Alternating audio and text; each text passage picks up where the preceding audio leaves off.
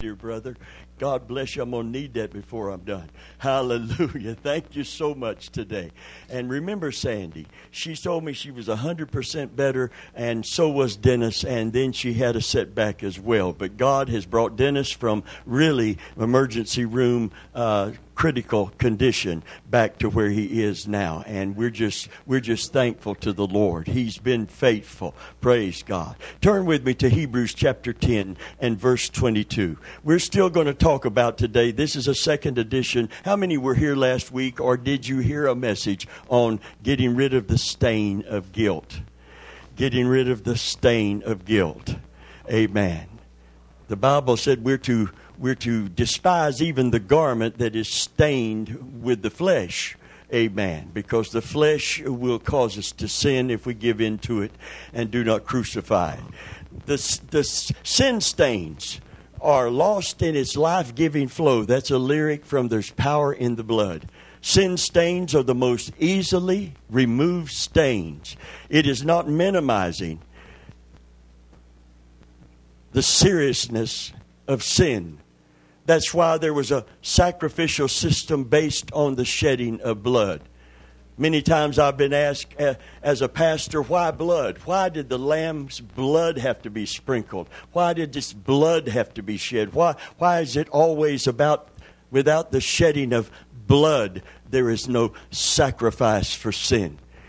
Because number one, God wanted us to know the seriousness of sin to understand that it's, it's easily forgiven through the blood of Jesus Christ, but it cost so very much. Our sins cost him his shed blood and his suffering on the cross. My sin and your sin put him there.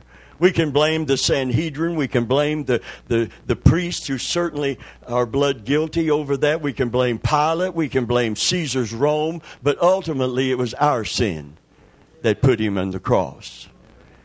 And the blood sacrifice system is to remind us of the seriousness of sin. We don't take sin as serious as God does. There's a lot of things that we, we, we that wouldn't bother us like it bothers God because we're not holy as Him. And for the holy people in here that think you are that, to that level of sanctification, uh, that's pride, and that's one of the things that ruins your holiness. Can you say amen? We're not holy as God. That's why we can't cast any stones. We don't sit in the judgment seat. We sit in the seat of uh, the witness chair. We're here to bear witness to a salvation that is blood bought and blood brought to us. Can you say amen? thank God for the blood of Jesus. The stain of sin is easily removed through the blood of Jesus. The moment we pray, we, you know, we're authorized to tell the worst sinner that's ever lived that there is forgiveness provided through the blood of Christ. Amen. You and I are authorized to go down death row, walk down among those cells, look in the bars at someone that took an innocent life and is waiting to be executed, that they can be forgiven and that their sin can be remitted. They can't go back and undo what they did, but they can be forgiven. And if you don't believe they can be forgiven, you don't understand grace. You have no understanding. I preached one morning and a lady came down. They were actually visitors from, from Arizona. She was Indian uh, uh, I don't know what Navajo, I don't know what type of Indian. Some of you were here when they came uh, from, and they listened to Let's Talk About Jesus on the radio. She came down after the service and she said, Pastor, I've got a sister in law, I believe it was, or a sister that is in such deep sin and and she's just come to the Lord and and and and but she was in such deep sin and she was wondering how God could bless her with that kind of a past. And I, I tried to teach right here at the end of a service grace is unmerited favor. You can't earn it by turning over a new leaf. You get a new life in Jesus Christ. You can't add to it. It's no longer a gift if you do. And it was, I could see she was having difficulty understanding grace. There's something about our human nature that wants to earn and wants to merit and wants to deserve. Everybody say mercy. When you come to the throne of grace, it's to obtain primarily mercy and then grace to help. If you want to know what comes first, it's in Scripture. Let us come boldly, with courage and confidence before the throne of grace to obtain. You'd think grace would be first. It's the throne of no. Mercy has allowed grace to flow. That we might obtain mercy and grace to help in the time of any need. And that means no matter what the need is, mercy and grace have to be in operation before the need can be met. No one can come to Jesus telling them how much you deserve whatever you're asking for. No one's going to go to heaven by presenting to him a list of all the good things to weigh against the bad things that you're sure will tip the scales in the right way. Amen. No one. It's not of works. We're created unto good works, but works in and of themselves do not qualify you for heaven because you can't be sinlessly perfect. In that case, no one can go to heaven. If works could save you without the blood of Jesus and without the mercy and grace that flows from the cross, then Jesus didn't need to go to the cross. Amen. But he had to go to the cross because without the shedding of blood, there is no sacrifice for sin. Hallelujah. I'm, I'm just, I, we, I, my wife didn't know that we were going to go into this phase of this teaching. And, and here I am looking at the merits of the blood of Jesus and studying them anew and afresh. and, and when she asked for prayer at 2 o'clock in the morning, I'm in there studying at 1.30 and she says, pray for me. I got, I just feel, I got to have prayer right now. And I prayed for it. And, and then she turned on uh, a song on the computer. What can wash, wash away my sin? Nothing but the blood of Jesus. What can make me whole again? Nothing but the blood of Jesus. Oh, precious is the flow that makes me white as snow. No other fount I know. Nothing but the blood of Jesus. And I said, What a coinkydink. Here I am studying the merits of the blood, praying for her, for deliverance, and the song that she chose to seal that prayer with is, is not about healing. It's about the blood of Jesus. But then it is about healing, then, isn't it? Because it's with his stripes that we are healed, spiritually and then physically. Hallelujah. And that's why I said I believe there was a breakthrough at 2 o'clock in the morning about her physical need. I really believe that today. And when I get home today, I'm, I'm going to find a woman feeling better. How do you know, Brother Venable? I know. I just know. I just know that I know that I know. Hallelujah. There's a song that says,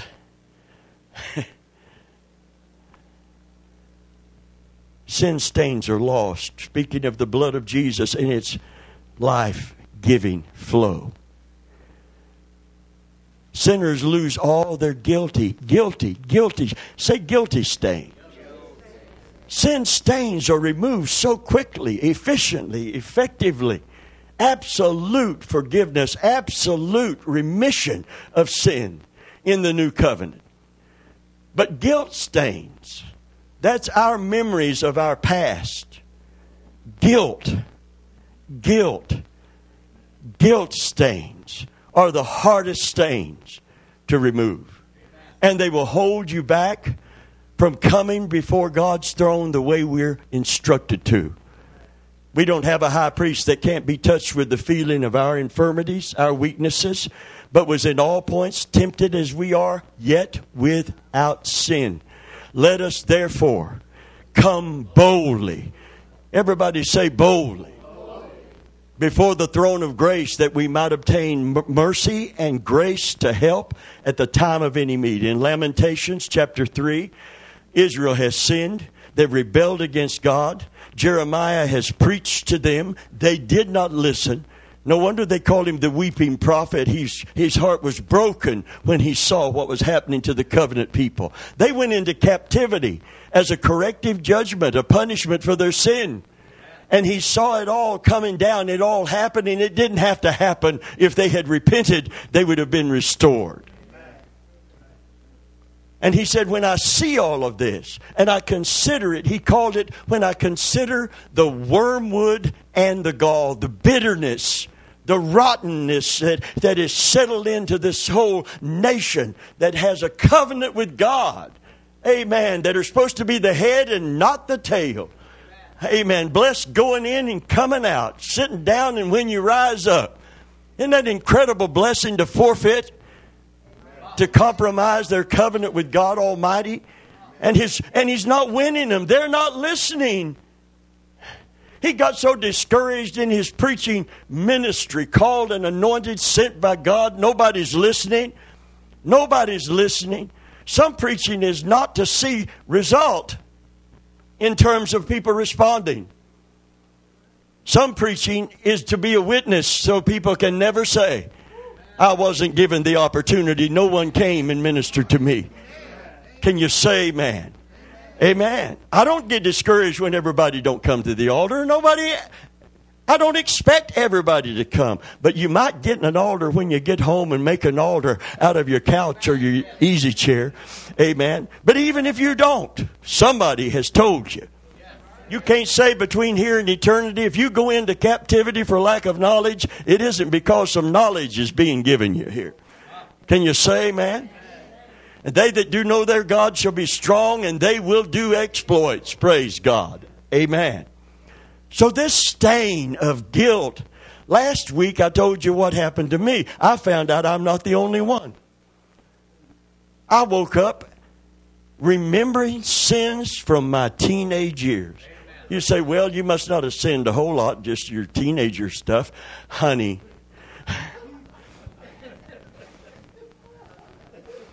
you can do a lot of sinning in your teenage years, can't you? Come on, John, give me a bump. Come on, we, how many were lost before you got saved? Amen. And I had never had this happen in all of these years as a Christian. I came to Christ at 20, 12 years old. What? I fell away from the Lord. And that's when the devil just wanted to wrap me up.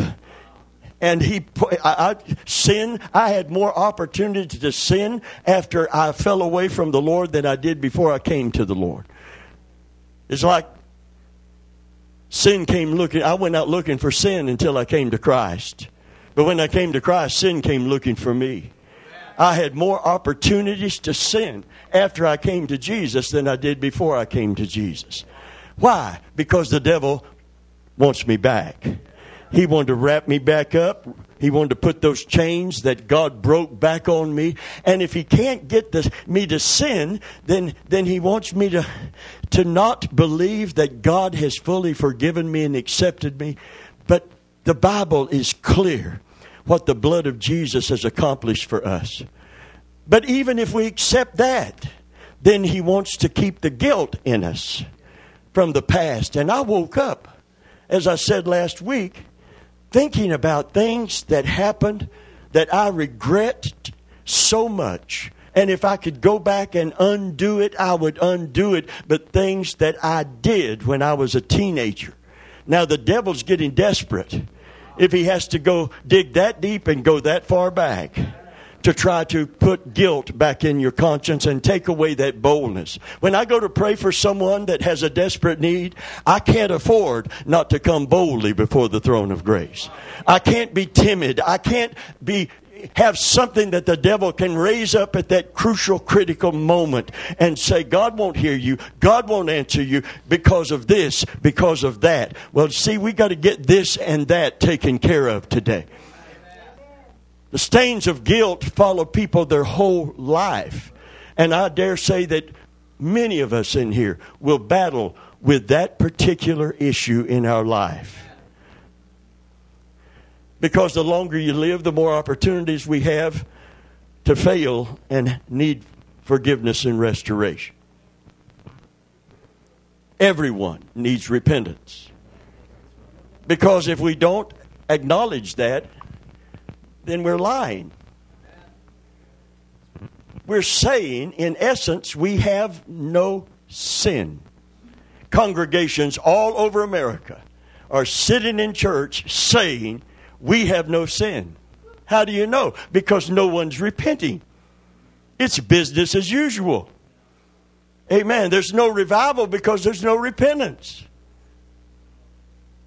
There'll never be revival without repentance. You can't get revival by having a guest speaker that is on television or, or has a, a albums out, guest singers. It, it comes through, through saying, Lord, look, at the things I've omitted and look at the things I've committed. And Lord, I am sorry and I want to, I want to change direction. I want to go in a different direction than I've been going. I want your blessing in my life. I need my prayers answered. I can't afford amen, to give in and compromise. So when I pray, I can't believe God that He's going to hear and He's going to answer. I cannot afford that. Some years ago, a cartoon pictured a psychologist talking to a patient. Mr. Figby, he said, I think I can explain your feelings of guilt. You're guilty. Amen?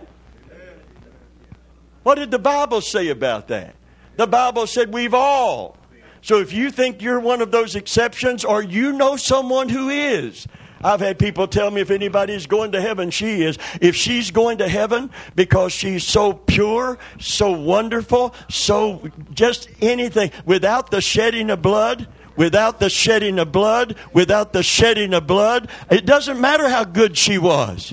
She may be the most godly woman on this planet, but she can't go to heaven because she's godly. She can only go to heaven because blood was shed in her behalf. You say, but she didn't have any sin. Oh, you, you don't look where God looks. You didn't see anything that you think would qualify as sin. God says we've all sinned and come short of the glory of God. Everyone needs repentance. Everyone. My great grandmother was one of those godly women. She would tell me all the time, a good name, Bobby. A good name is to be chosen, and I think it might be up on their website. A good name sh- should be chosen over great riches, a good reputation, living pure, living holy, living right. She lived pure, holy, and right. I was with her at the end of her life deal. My wife and I went in, and she had never received the baptism in the Holy Ghost and she she was felt bad about that. She always wanted to receive the baptism, and she she was dying literally. They said she just had hours to live. She's dying at home. We were in the room with her my wife because she said i'm cold. As her circulation slowed down my wife got in bed and cuddled her and was holding her. And she said bobby bobby one thing i regret. Actually two things she said. Number one she felt bad about having opportunities to go to god's house and worship him and she didn't take it so there was that guilt. There was that guilt. She said, Another thing I feel bad about, I always wanted to receive the Holy Ghost, and I, I never did. And I said, Meemaw. She was my Meemaw. You got a Mamaw, you got Meemaw, you got Nana. Nana? Yeah, I'm Pop Pop. When they were little. And now I'm, I'm Grandpa or Papa. Papa is what they call me. They went from Pop Pop to Papa because I'm way too cool to be a granddad. Amen. Hallelujah. It's probably pride. I'll repent soon as this service is over. Hallelujah. Amen. Amen. I said, Meemaw, God loves you so much. I said, let's just pray right now. I said, you can, you can be forgiven you can be you can receive the baptism in the Holy Ghost right here laying in this bed. Isn't an amazing thing? The grace of God, mercy and grace. Hallelujah. And she we we prayed with her and she she said, I believe. I believe it. I believe it. I believe it. I believe it. And she sat up. She said, Bobby, help me up. And I helped her stand on her feet. Now you got to understand, she's dying. And where's the strength coming from to stand on her feet? She stood up on her feet, lifted both her hands to heaven, and said, Yanda da barosha labasiti yanda da basotia nanamosuta.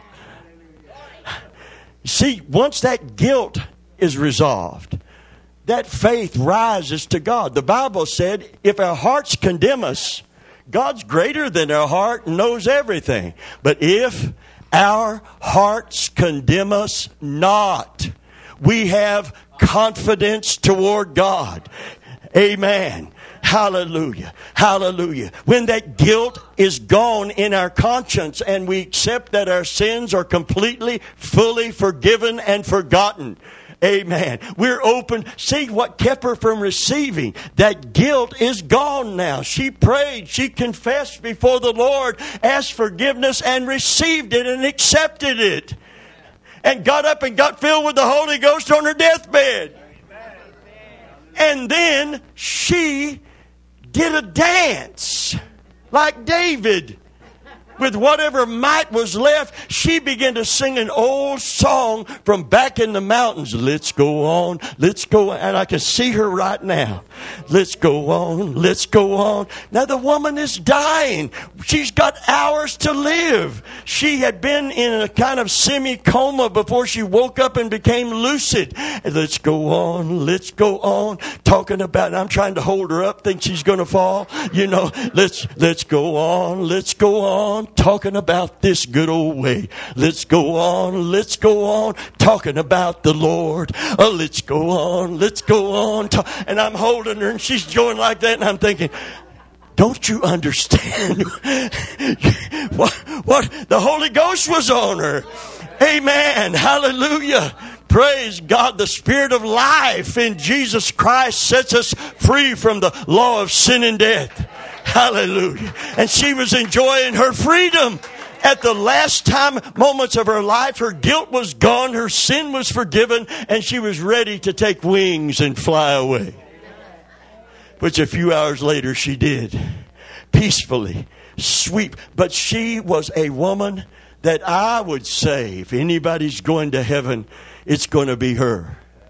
Because of her personal holiness your personal holiness will not get you to heaven. There's no one in this room going to get to heaven.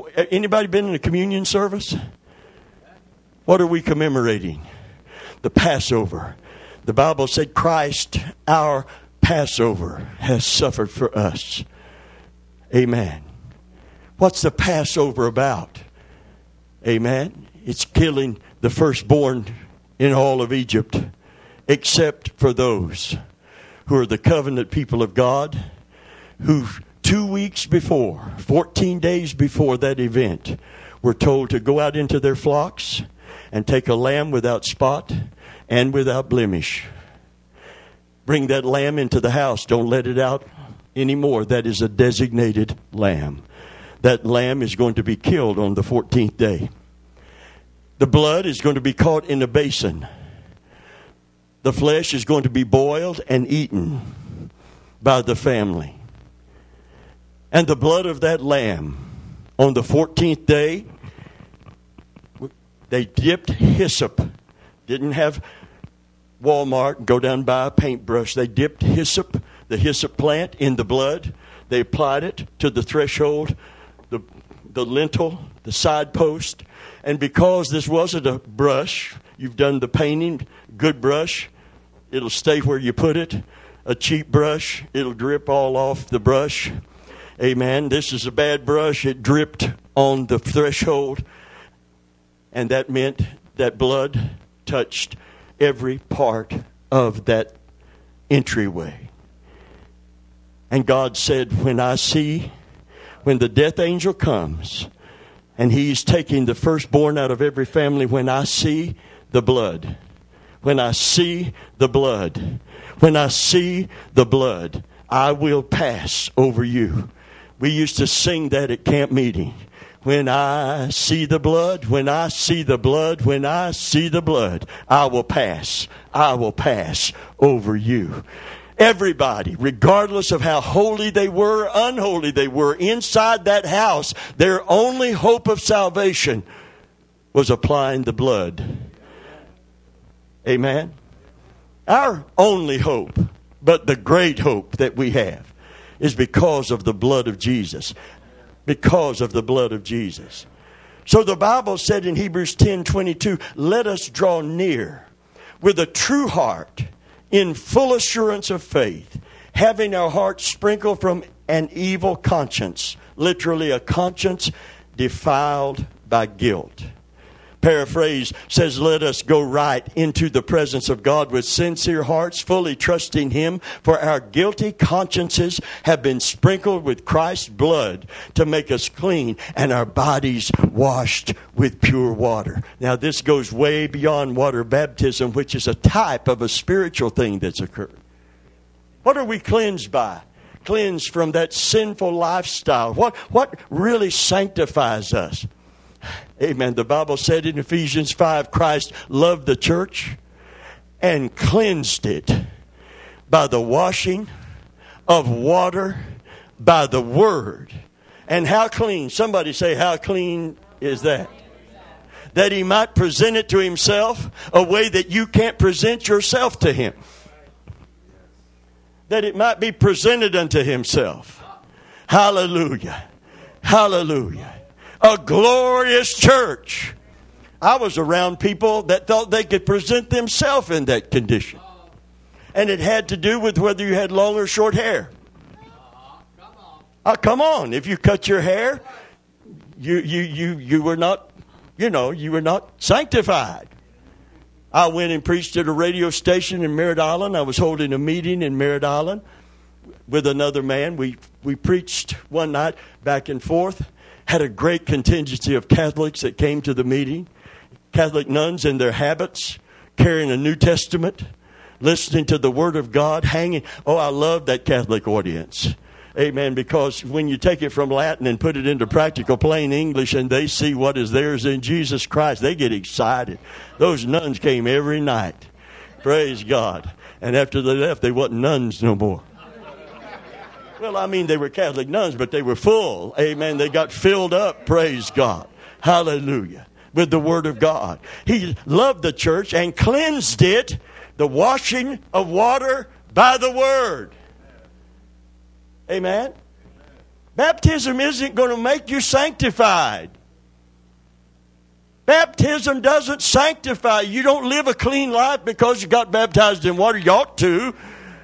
But that don't make you do it. But the Word of God, if you get the Word of God in you, it'll be a lamp unto your feet. It'll be a light unto your pathway. And Jesus said in John 15, now you are clean through the word that I have spoken unto you. Praise God. If you get the word in you and you start obeying it, it's gonna, it's gonna lead you in a right pathway. Amen. Praise God. Your conscious, clean from the guilt, is so powerful, so wonderful. While we may chuckle at the cartoon, it hits a nerve. Before God, we're all guilty of violating His two great commandments, which sum up all of His commandments. You know, you never see the two commandments, do you?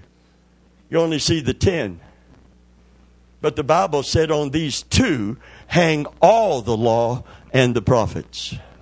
Thou shalt love the Lord with all thy heart, mind, soul, strength, and body.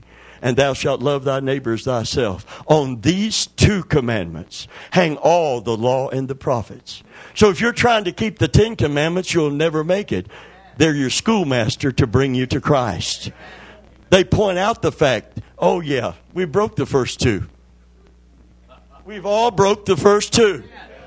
I love God with all my heart. That's not enough. You got to love with your mind, soul, and body. Strength.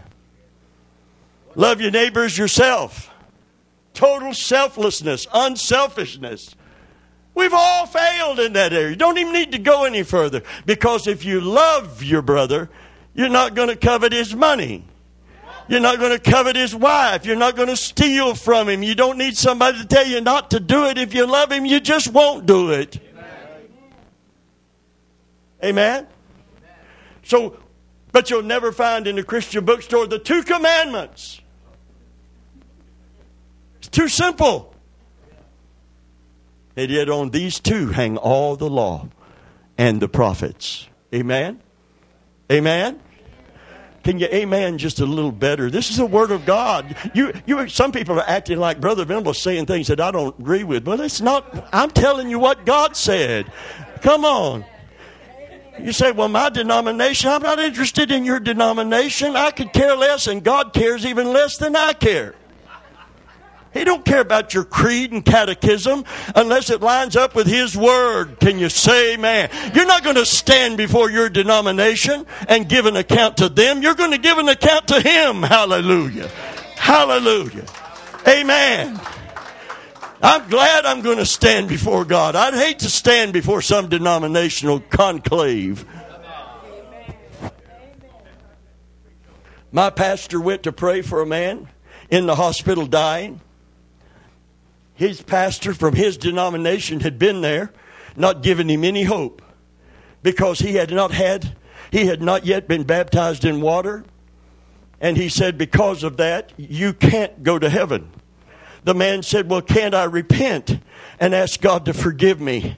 I should have. I know it's commanded. I broke the commandment. Can't I, can't I repent so I can go to heaven? And his pastor told him, and his wife was in the room when he told him, You should have thought of that before you got sick. I do not want to stand before that outfit. Come on, those denominations are out there that teach that. It wasn't just one pastor going off the rails, it was the denominational teaching. My pastor did what I did, and that's where I learned to do it. He grabbed a towel, soaked it in water, and squeezed it all over him. Praise God. Hallelujah. And, and, and got him ready to go to heaven. Isn't it amazing that Jesus would suffer like that and then keep you out of heaven on a technicality?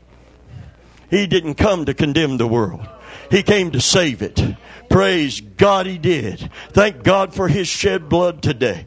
Thank God for the Scripture. Thank God for something that not only takes away the stain of sin, but the stain of conscience. Hallelujah, and leaves us clean. Praise God, your body's washed with pure water. When you're born, you're born of the blood and of the water. When you're born again, you're born of the blood and of the water. Hallelujah. Praise God. I watched God raise my grandma up, fill her up, and let her speak in tongues. And not that she needed to talk in tongues to go to heaven. She it was one of those undone things that she wanted to done, one of her regrets in her life. And God addressed it all through his mercy and grace. Isn't that an incredible thing? There are churches that won't let you have that. When I tried to get the Holy Ghost, I went down, they prayed for me to get the Holy Ghost. I didn't speak in tongues. They pulled me aside and said, You better deal with that sin in your life.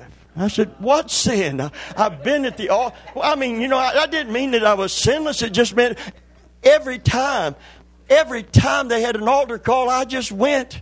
I just went. Maybe there's something I don't see, so I'm going down and pray again and again and again and again. There must be something wrong with me. And here, here's the next thing. God won't. And listen, there's an element of truth to this. You need to be sanctified. You've got to be washed in the blood. But God won't dwell in an unclean vessel. I thought my vessel's unclean. So I'm, I'm an unclean vessel. So how do I get clean? How do I get clean? Well, the only way I knew is just keep repenting over and over every single Sunday of my life. Even if I didn't sin. I'm not clean enough. And what blew me away when I became, a pastor and I had to go back to the Bible to find out what God had to say about some of this stuff, I, I, a lady came to our church from Nova Scotia to visit us. Her brother had come to our church for a while. She came down to visit him. She came to church. And she had a, a physical ailment. She came down for prayer, came under conviction before we could pray for her body, and she got gloriously saved right there on the spot. The denominations won't allow that either. Some of them won't allow that. Come on. I'm so glad I'm going to stand before God. I'm seriously glad I'm going to stand before God. Oh, don't you dread standing before? Oh, no, that's the best place you can stand is before a God who loves you and has made a provision for you. Hallelujah. She came down. I don't know her past, but I know everybody's got one. And I know it's sin stained. It's all sin stained. and so, so she came down and got gloriously saved. And since she started praising God for salvation and got gloriously filled with the Holy Ghost. And I thought, why didn't that work for me?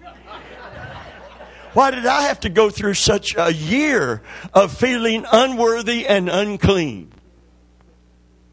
And then we prayed for her body and she got gloriously healed. And I thought, there's people in this congregation been seeking healing for years and they don't feel worthy. People afraid to open their mouth and let tongues come forth. People without any confidence or boldness in their relationship to God and with God. And because of that guilt and the condemnation and the shame, they don't come boldly like He requires us to come. We come shamefaced, wondering if He will even listen or receive us. And it's keeping us out of the presence of God where there's fullness of joy and pleasure at His right hand. Can you say, man? Oh, I'm so glad I'm going to stand before the Lord. Amen. Hallelujah. Who is he that condemneth? Paul said. It's Christ that died. It's God that justifieth. What more shall we say to these things? If God be for us, who can be against us? Can you say amen? Hallelujah. If we get rid of our guilty stains, what a change is going to come. What a change is going to come. I'm going to one way of getting rid of your guilty stains, and I practice this in my life, is to begin to focus on not just one time during the communion service, but to continually, consistently focus on the merits of the blood of Jesus. What has it accomplished in your behalf? And do it until you come to the place that you accept it and receive it. You say, Brother remember, you don't know where I've been. You don't know what I've done. It doesn't matter where you've been or what you've done. It matters what you did with Jesus and what you're doing now. That's what matters. Listen to me carefully. I want to just give you some old covenant examples of something that happened with the blood of bulls and goats. How many know that we have a better covenant established on better sacrifices? Can you say amen? But let me just tell you what the blood of bulls and goats and lambs accomplished. What God did under that covenant.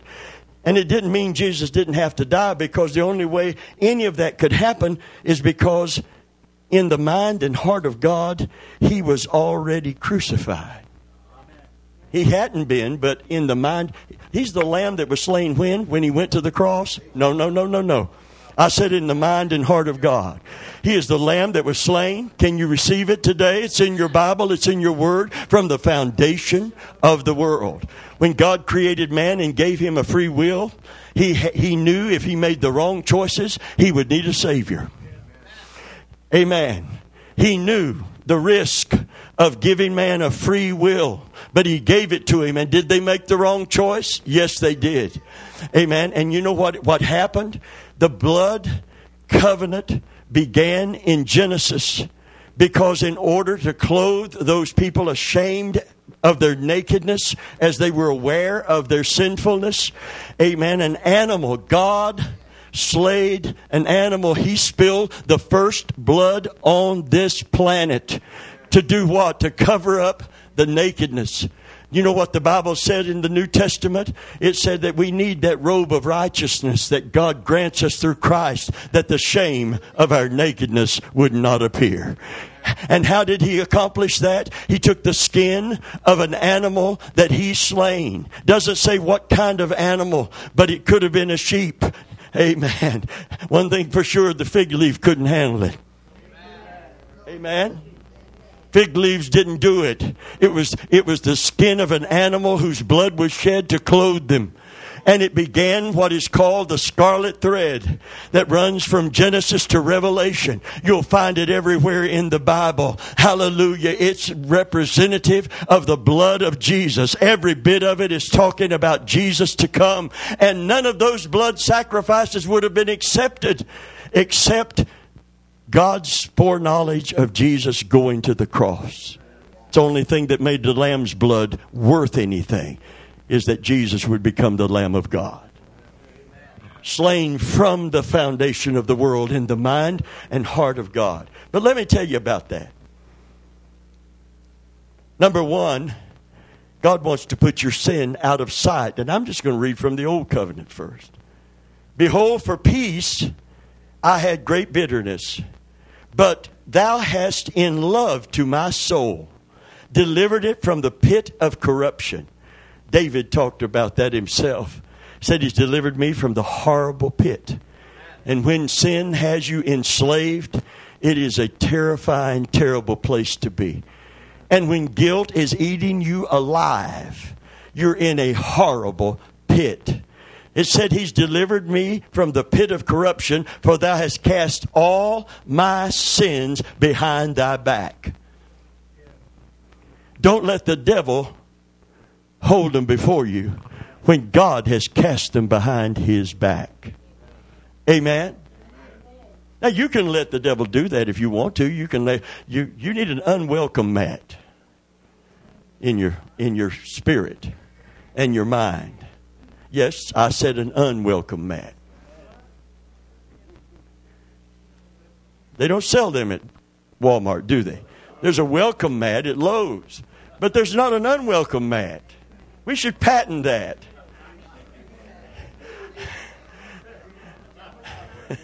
so when they come to your door with false doctrine, they'll look down and say, Unwelcome. When they come selling you something you can't afford and don't need, you can say, Unwelcome. Read, read the mat. Unwelcome. And when the devil comes to remind you of your sin, unwelcome. My sin is behind his back. He said, I don't want to just forgive you and leave you sin laden and sin guilt guilt ridden because of sin. I want to forgive you I, so bad and so much and so extremely that i will cast your sins behind my back. So i'm not looking at you and seeing your sin anymore. You're forgiven. It's real. It's genuine. It's authentic. God has dealt with it. Not only is it out of sight, his sight, it's out of his mind. Jeremiah 31 34. And they shall teach no more every man his neighbor and every man his brother, saying, Know the Lord, for they shall know me from the least of them to the greatest of them, saith the Lord. For I will forgive their iniquity and I will remember their sin no more. I will remember their sin no more. The New Testament said, as it is written in the Old Covenant, as it is written now in Jesus Christ, I will cast your sins far away from you as the east is from the west, and your sins will I remember no more. There's a song out that says, What sins are you talking about? If you try to tell God about those sins that you've been forgiven of when you confessed them and repented of them, He said, What sins are you talking about? I distinctly remember forgetting that. Can you say amen? Come on, he said he would forget it. He wants you to forget it. Not because it's trivial, but because, and it should be a humble forgetfulness. Lord, I am forgiven because you are forsaken. Hallelujah. Thank you, Jesus. Every day of my life, thank you, Jesus. Hallelujah. My sins are forgiven completely. They're forgotten. God will never bring them up. He will never associate you as a New Testament believer with those sins of your past. And meditating on that great truth is to help you get rid of the guilt of those sins. The sin stain is gone, the guilt stain is what we're addressing today.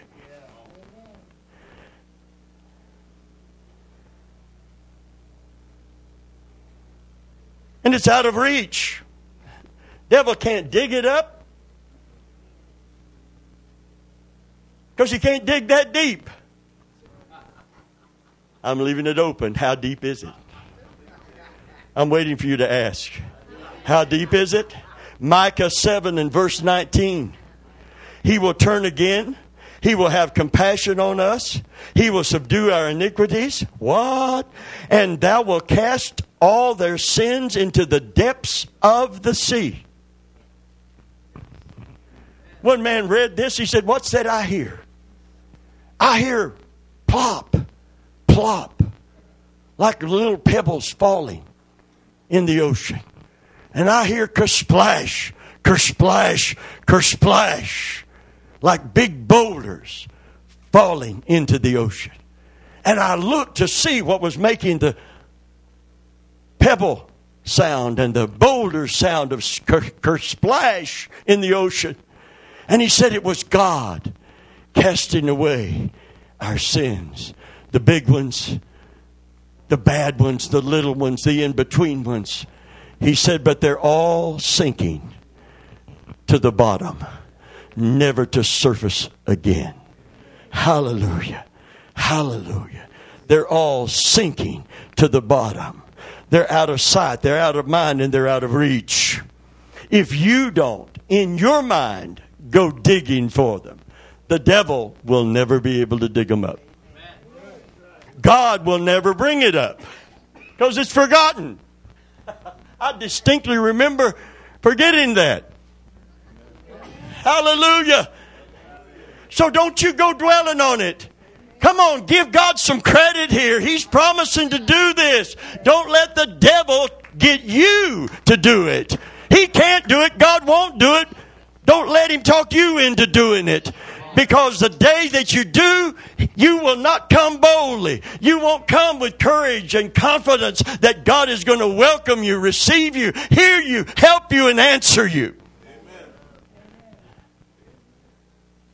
In our church, Brother David, the greatest service we could have was to get everybody in the altar pastor, pastor's wife, all the deacons, all the Sunday school teachers, all the brethren, all the sisters, all the brothers. Just get us all in the altar. That was the thing. And everybody in the altar, hallelujah. Yeah, that was it. The altar, sir. And it was all repenting. The only thing is, we kept repenting and repenting and repenting and repenting. It's hard to get healed. It was hard to get those people healed because they never felt they were worthy. Pastor got up and he said, he said, there was a guy on a light pole. And there was this man driving by. I know him personally. And he said the guy was on the light pole and said the guy drove by and he said he felt the urge to go back and witness to him. And he didn't. And he heard the next day that the guy got electrocuted. And he said, and now his blood is on his, in other words, indelibly on his hands and the guilt rolls in. There are people backslidden.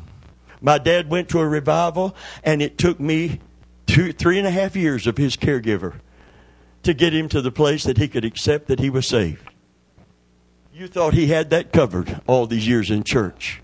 He said, I learned more about God from you, Bobby, talking with me and teaching me than all those years in church because one thing gave him a, a view that was wrong of God and of salvation. He said, I went to an evangelistic meeting shortly after coming to Christ as my Savior. And he said, and I remember because he never forgot the name of the evangelist, Johnny Trevilian was his name. He said Johnny Trevilian was preaching. And he said that Johnny Trevilian was calling people to repentance. He said, There's a lot of you in here that think you're saved and you're not, and I know that to be true. That part was true. But when you do know, you can know. I've written these things unto you, John says. First John, I've written these things unto you that you might know you have eternal life. Can you say, man, this is a no so thing. This is not a hope so thing. Amen. You don't put your soul into the hope so area. You put it in the no so area. Can you say, man, hallelujah. But here's what was preached. He said, I, I, I was taken out in a dream or a vision, I know not what. This is the preacher, the evangelist. And he said, I was standing at the gate of heaven.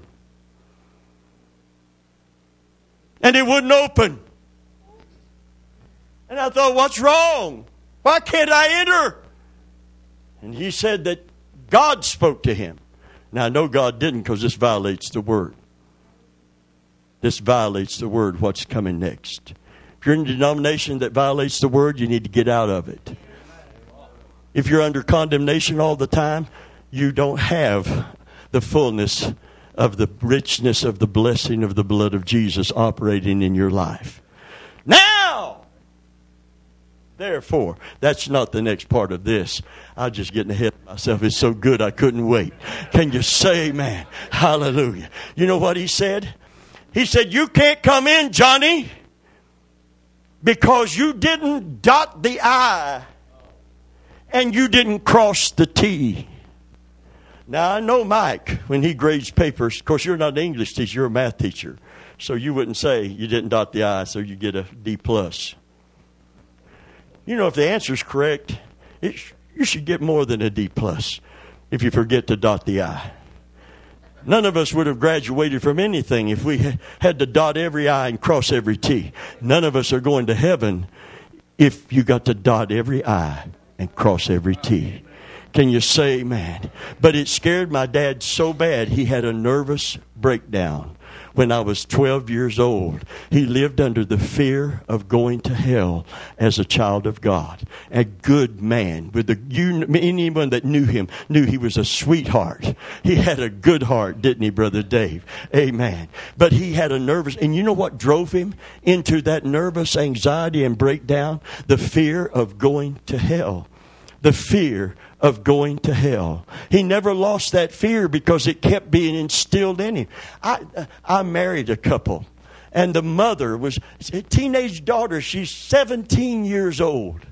She didn't do the dishes. And her mother, whose husband was a pastor, her mother told her, You are disobeying your parents. You are going to hell. Now, when you instill that in a 17 year old that has come to Christ and, and is a, just having a problem with obedience to parents, when were anybody here ever 17? Were you the sweetest little thing? Were you so sweet? Him so sweet when he was 17. He just loved I, I love my mama. Oh, my mama, I'd do anything for my mama. My mama say, say something to me, I'm on it. I'm going to take care of it. What? What? I got it from her. You okay? You don't tell somebody that, that their soul is in jeopardy because they're just a human being with those things that we all went through. Amen? It's not going to damn your soul to hell. What's going to damn everybody? Listen, somebody talked to me at work about when I was bivocational. They said, Rev, tell us about the seven deadly sins. You know, the gluttony and the this and the that and the other. And I said, I said, wait, wait, let's don't even go down that list. All sin is deadly. Not just seven of them. You know, if we get them seven, then we're going to be okay. No, there's way more than seven things that qualify as sin. Whatever's not of faith is sin, if you want to go into that area. But here's what Jesus said this is the condemnation. This is what's going to damn souls. Light has come into the world. And men love darkness and chose it over the light. If they were of the light, they would come to the light that their deeds might be manifest, that they're wrought in light. But they chose and loved darkness over light. They wouldn't when the light of the glory of God and the light of the gospel, when that revelation and that illumination that it brings shined in the heart, they rejected it and chose the darkness. They're going to hell because they rejected salvation through the blood of Christ. Not because of this sin or that sin, but because of rejecting that that covers all sin. Hallelujah. If you sin as a Christian, we confess our sin. And if we say we don't have any, like they're saying all over America, holding back revival, we lie and do not the truth. But if we confess our sin, not only is He faithful to forgive it, He's justified. He's just. That means He's not looking over it. He's saying that sin was punished in Jesus Christ on the cross. Therefore, I can forgive it and still be holy. I can forgive it and still be just because justice has been served at the cross. At the cross where I first saw the light. Can you say, man? Hallelujah. That's why the preaching of the cross is so powerful. Hallelujah because it puts sin out of sight. It puts it out of God's mind. It puts it out of his, out of the reach of the devil. Their sins are cast into the depths of the sea. And fourthly, out of existence. Out of existence. Sin could be forgiven under the old covenant, but in the New Testament, it's remitted. It's remitted. It's remitted. It's gone. and something called justification, a forensic term, a courtroom term. Just as if I had never sinned, is how I'm going to stand before God. Wow, what a standing we have in Jesus. What an incentive to come boldly before the throne. Whatever you're struggling with, He's in the battle with you now. Every, you ain't struggling alone. You don't have to do it by yourself because you can't. You know, there's a scripture that says, "Can a leopard change their spots?" Well, of course not. He can't. He can't change. I can't even grow any taller by wishing I could. Amen. Amen. Fist bump right over here. My man, I love this man. We can look. I can look him eye to eye. I had to stand in the chair to look you eye to eye.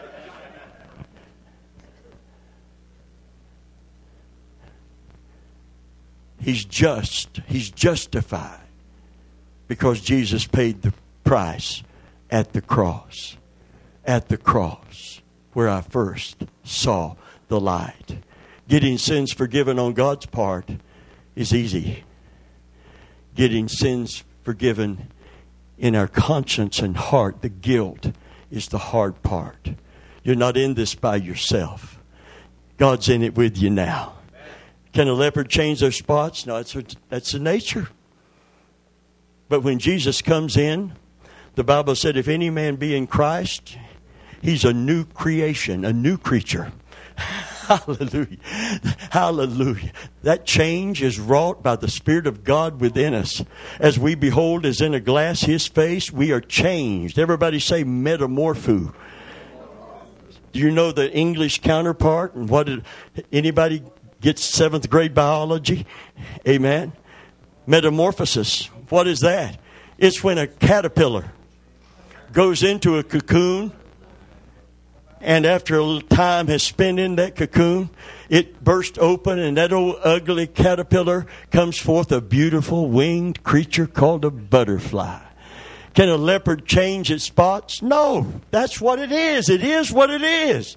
Can God change the leopard? Absolutely. Nothing is impossible with God. And if any man be in Christ, he's a new creation.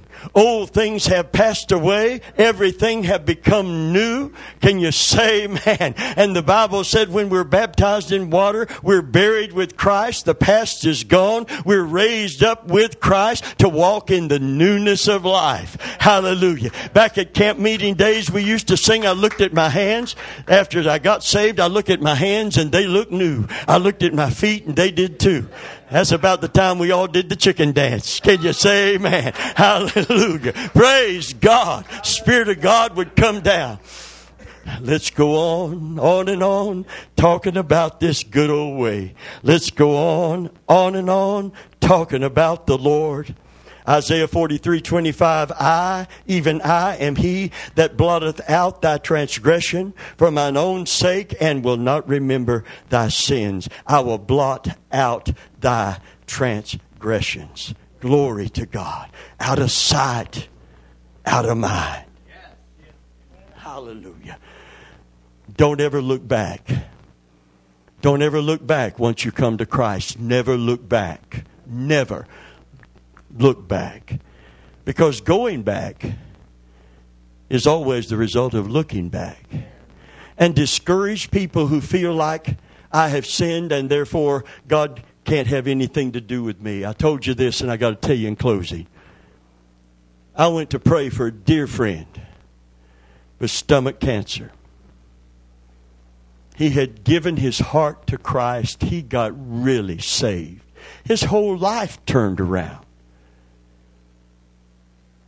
But before he got saved, he played in a gospel group and he played the role of a Christian without knowing Christ. And he lived in compromise and sin. And the guilt was layering in. And it was good guilt because the conscience will allow God to convict you of sin. So, what can happen? So, your sin can be forgiven so he can restore what sin had taken from you. Amen? So there's a good work of the conscience when we feel guilty over our sin and we come to Christ to confess it and be forgiven. But after we're forgiven, the devil uses the same conscience that God used to get you saved to keep you in guilt and therefore keep you from receiving his blessing because you keep disqualifying yourself. And I went to pray for his healing, and I had fasted. I had my bottle of oil in my pocket. We had just seen a lady healed in our church, praise God, of cancer, of, of the, the uh, intestine, intestinal cancer. They were scheduled to take out a big part of her intestine, and sometimes they can reattach it, but this time they were going to have to give her a colostomy, so the rest of her life, her bowels would have to move in the bag on her side. She came to our church on a Wednesday night, had prayer. She went back to the doctor. They took the final x rays before the surgery date so they would know exactly how big the mass was and what they were dealing with. And she wrote us a letter back. She said, I was in church this morning uh, giving a testimony, and I thought I didn't even tell you guys. And I thought, well, I'm glad you got around to telling us. Amen. Good news like that we all need to hear she wrote a letter back, lives in Zephyrhills. She wrote a letter back and she said, when y'all prayed for me, she said, I didn't really feel anything, but I went back to the doctor and the doctor took the final x-rays and he come in and he looked befuddled. He looked bewildered and befuddled. He said, we, we can't see the mass. We, we, we can't see the mass. We can't see the mass. But he was so determined that it was there, even though now he couldn't see it because doctors have a real problem with God stepping in. Amen. They really, really do. They're men of science, and science don't allow for that. But the things that are impossible with men, Jesus said they're possible with God. Can a leopard change his spots? No, but can God change that leopard? Yes, he can. Hallelujah. And yes, he does. Glory to God. So they opened her up because they didn't even believe their own x ray. And they looked for it, but they couldn't find it. And there ain't no need cutting and testing out if there ain't nothing wrong with it. She said, God healed me, and I'm healed to this day. Hallelujah. Wednesday night in a little church on the corner down in Sulphur Springs. Hallelujah. God showed up and God showed out. Hallelujah. Hallelujah. Hallelujah. Let us come boldly before the throne of grace to obtain grace and mercy to help in the time of any need. Let us go right into the presence of God with sincere hearts, fully trusting Him, for our guilty consciences have been sprinkled with Christ's blood to make us clean and our bodies washed with pure water. Can you say, man? Hallelujah. God wants a people that will be bold in their faith, bold in their approach to Him, bold in their testimony. Amen. Bold, bold faith, bold intercession, bold praying. Hallelujah. Praise God. It's those kind of people that, that they're so convinced that Jesus is going to show grace and mercy. There's a crowd and they can't get into the house where He is, and they bring a man on a stretcher and they can't get in, and they say, We're going to get him in. We're going to get him in. We're going to get him in. And they climb up on the roof and then they put down ropes and they pull the man on the stretcher, in the stretcher, up onto the roof, and then they start tearing the tile off the roof. And Jesus is inside teaching with a packed house, and the tile is coming off. And a big hole is appearing. And a man in a stretcher is being lowered down through that hole. And Jesus stops everything and looks up. And when he saw what? Their faith. All of them. Oh, yeah, not just the people letting him down, but the guy that let him do that. Can you say amen? Amen. If you see a guy in a wheelchair out there and you, you can't get him in and you start letting him down through the roof, uh, it's going to take some faith on his part to let you let them do that. He saw all their faith. Amen. And when he saw their faith, he healed him. Hallelujah. Praise God. That was a different kind of faith. Hallelujah. Praise God. You press on in. You press on in. I went to pray for my dear brother and he, I said, Are you ready to receive healing? Are you ready? God wants, God loves you. God loves you. You're 54 years old. There's a lot of life before you. You're just 54 years old. God can call you home anytime He wants to, but it's not God calling you home. This is cancer trying to kill you. There's a difference in God calling you home and cancer trying to kill you. Amen. Amen. We can't blame all that on God. God is not the author of sickness and disease. Sin allowed it to come. Satan is the author of it.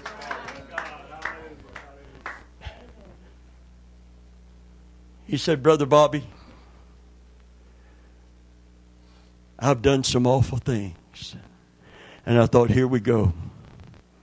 Here we go. I have done some awful things. See, the stain of sin, as far as God's concerned, forgiven, forgotten, cast away, put behind his back. But the stain of conscience and guilt had not been removed and he was in no position, no spiritual condition to receive anything from the Lord.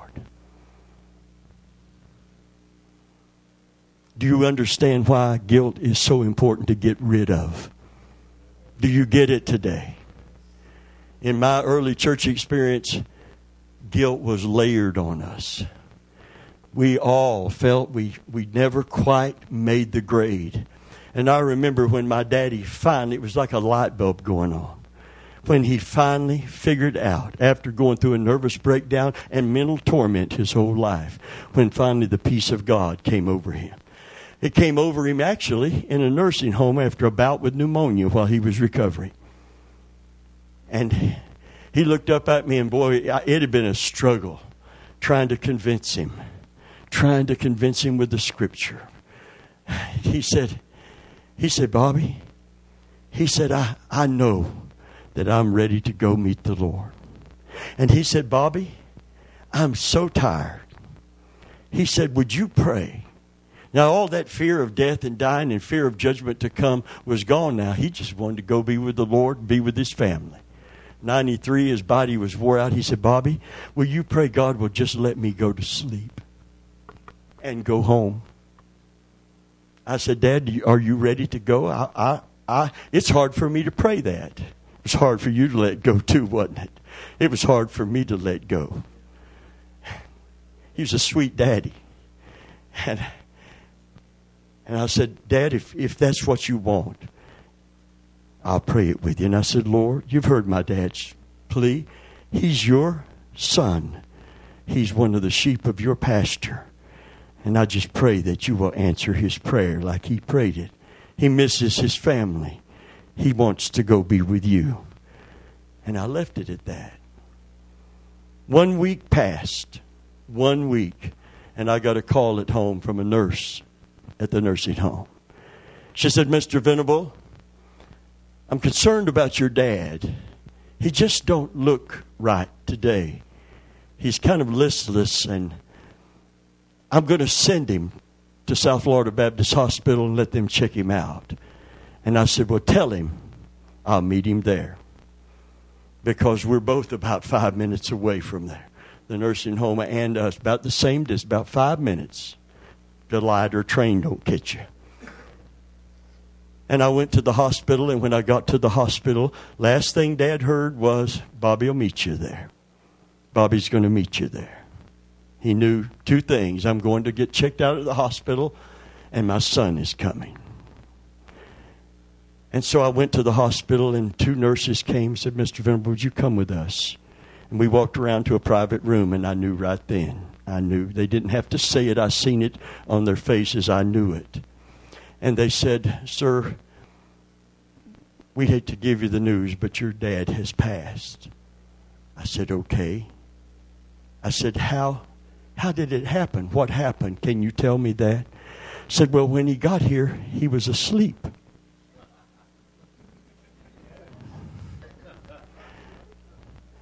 And we tried to wake him up, and he wouldn't wake up. So we checked his vitals, and everything was just going right on down. And I thought, thank you, Jesus. It's exactly what we ask God for. And my daddy, with faith in his heart, peace in his mind, went to be with the Lord. And he was so comfortable at that moment in the back of that ambulance. Where, where's he going? Hospital, get checked out. Who's he going to meet there? Bobby's going to meet you there. He just went to sleep. this man that had been tormented with conscience and tormented with doubt all his life had peace in his mind and in his heart. And he went to sleep and went on out into eternity. And I said, Thank you, Jesus, for a good death. Really, a release from a failed body with peace of mind and in the heart of knowledge. I'm saved. I'm going home. I'm going to see my mama, my daddy, my brothers, my uncles, my aunts, and my aunts. Hallelujah. Praise God. Isn't God good today? Did you get anything out of this? Are you ready to get rid of the chains and stains of guilt? Brother, would you come? Hallelujah. Hallelujah. Let's just lift our hearts to the Lord Let's just lift our hearts and praise Him today. There's some people in here are going to become bold in your faith. You're going to become bold in your witness. You're going to come, become bold in your testimony because those chains that the devil wants to put back on you to hold you back, they're being broken by the anointing and by the blood and by the precious word of God. Hallelujah. Praise God. I can see warriors rising up in this room. Hallelujah. I can see an army rising up in this room right here. Praise God. There are, there are weak people here.